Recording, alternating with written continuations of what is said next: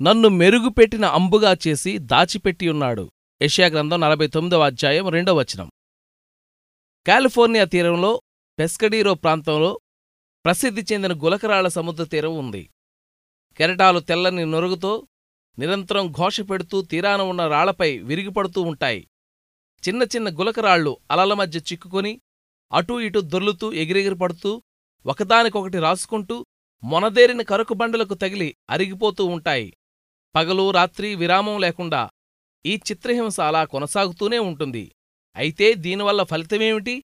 ప్రపంచం నలుమూలల నుండి టూరిస్టులు ఆ బీచ్ను చూడడానికి వస్తుంటారు. ఆ గులకరాళ్ళను ఏరుకుంటారు. వాళ్ళ డ్రాయింగ్ రూముల్లో ఆ రాళ్ళను అలంకరించుకుంటారు. కాని సముద్రంలోనికి చొచ్చుకు వచ్చిన గుట్ట చుట్టూ తిరిగి కొంత అవతలగా వెళ్ళండి.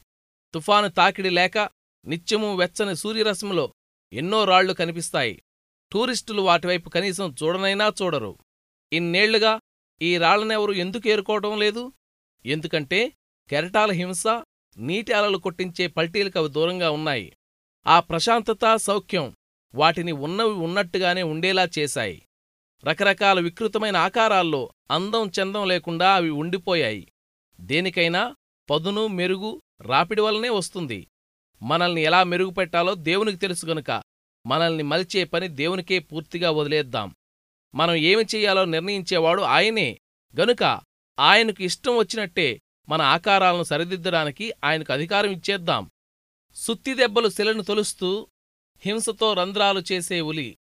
కృంగిపోతున్న హృదయమా? అవన్నీ నా సృష్టికర్త చేతి పరికరాలే. దైవకార్యాన్ని నాలో జరిగించేవే. దేవుని ఆభరణాలన్నీ స్ఫటికాలుగా మారిన కన్నీళ్ళే.